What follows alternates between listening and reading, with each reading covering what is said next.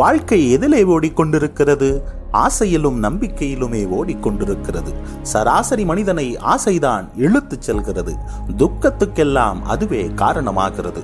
வேண்டும் என்கிற உள்ளம் விரிவடைந்து கொண்டே போகிறது. போதும் என்ற மனம் சாகும் வரை வருவதில்லை. ஐம்பது காசு நாணயம் பூமியில் கிடந்து ஒருவன் கைக்கு அது கிடைத்து விட்டால் வழியெடுக நாணயம் கிடைக்கும் என்று தேடிக்கொண்டே போகிறான். ஒரு விஷயம் கைக்கு கிடைத்து விட்டால் நூறு விஷயங்களை மனம் வளர்த்துக் கொள்கிறது. ஆசை எந்த கட்டத்தில் நின்று விடுகிறதோ அந்த கட்டத்தில் சுயதரிசன் ஆரம்பிக்கிறது. சுயதரிசன் பூர்த்தி அடைந்தவுடன் ஆண்டவன் தரிசன் கண்ணுக்கு தெரிகிறது. ஆனால் எல்லோராலும் அது முடிகிறதா? லட்சத்தில் ஒருவனுக்கே ஆசையை அடக்கும் அல்லது ஒழிக்கும் மனப்பக்குவம் இருக்கிறது.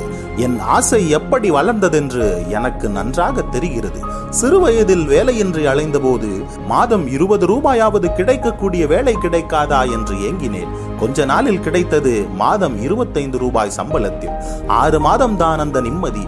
மாதம் ஐம்பது ரூபாய் கிடைக்காதா என்று மனம் ஏங்கிற்று. அதுவும் கிடைத்தது. வேறொரு பத்திரிகையில் பிறகு மாதம் நூறு ரூபாய் கிடைக்காதா என்று மனம் ஏங்கியது அதுவும் கிடைத்தது.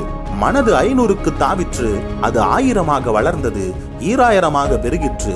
யாவும் கிடைத்தன இப்பொழுது நோட்டடிக்கும் உரிமையையே மனம் கேட்கும் போலிருக்கிறது. எந்த கட்டத்திலும் ஆசை பூர்த்தி அடையவில்லை இவ்வளவு போதும் என்று எண்ணுகிற நெஞ்சு அவ்வளவு கிடைத்ததும் அடுத்த கட்டத்திற்கு தாவுகிறதே ஏன்?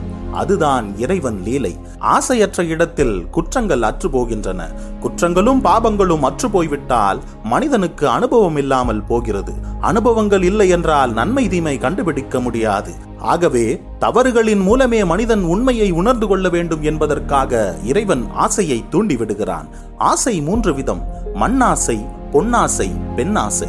மண்ணாசை வந்துவிட்டால் கொலை விழுகிறது. பொன்னாசை வந்துவிட்டால் களவு நடக்கிறது. பெண் ஆசை வந்துவிட்டால் பாவம் நிகழ்கிறது.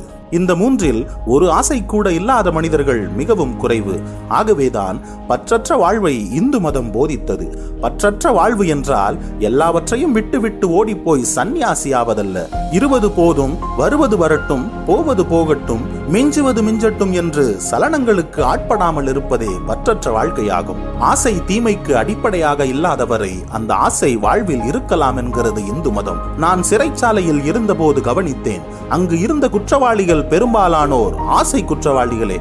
மூன்று ஆசைகளில் ஒன்று அவனை குற்றவாளியாக்குகிறது.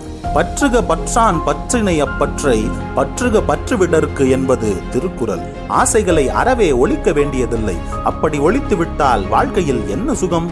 நேரிய வழியில் ஆசைகள் வரலாம். ஆனால் அதில் லாபமும் குறைவு பாவமும் குறைவு. ஆயிரம் ரூபாய் கிடைக்கும் என்று எதிர்பார்த்து நூறு ரூபாய் மட்டுமே கிடைத்தால் நிம்மதி வந்து விடுகிறது. எதிர்பார்ப்பதை குறைத்துக்கொள் வருவது மனதை நிறைய வைக்கிறது என்பதே இந்துக்கள் தத்துவம். எவ்வளவு அழகான மனைவி பெற்றவனும் இன்னொரு பெண்ணை ஆசையோடு பார்க்கிறானே ஏன்? லட்சக்கணக்கான ரூபாய் சொத்துக்களை பெற்றவனும் மேலும் ஒரு ஆயிரம் ரூபாய் கிடைக்கும் என்றால் ஓடுகிறானே ஏன்? அது ஆசை போட்ட சாலை. அவன் பயணம் அவன் கையில் இல்லை ஆசையின் கையில் இருக்கிறது. போகின்ற வேகத்தில் அடி விழுந்தால் நின்று யோசிக்கிறான். அப்போது அவனுக்கு தெய்வ ஞானம் வருகிறது. அனுபவங்கள் இல்லாமல் அறிவின் மூலமே தெய்வத்தை கண்டுகொள்ளும்படி யோசிப்பதுதான் இந்து மத தத்துவம் பொறாமை கோபம் எல்லாமே ஆசை பெற்றெடுத்த குழந்தைகள். ஆசைகளை அடக்கிக் கொள்வதன் பெயரே வைராக்கியம். நீ சுத்த வைராக்கியனாயிரு. ஆசை வளராது. உன்னை குற்றவாளி ஆக்காது. உன் நிம்மதியை கெடுக்காது.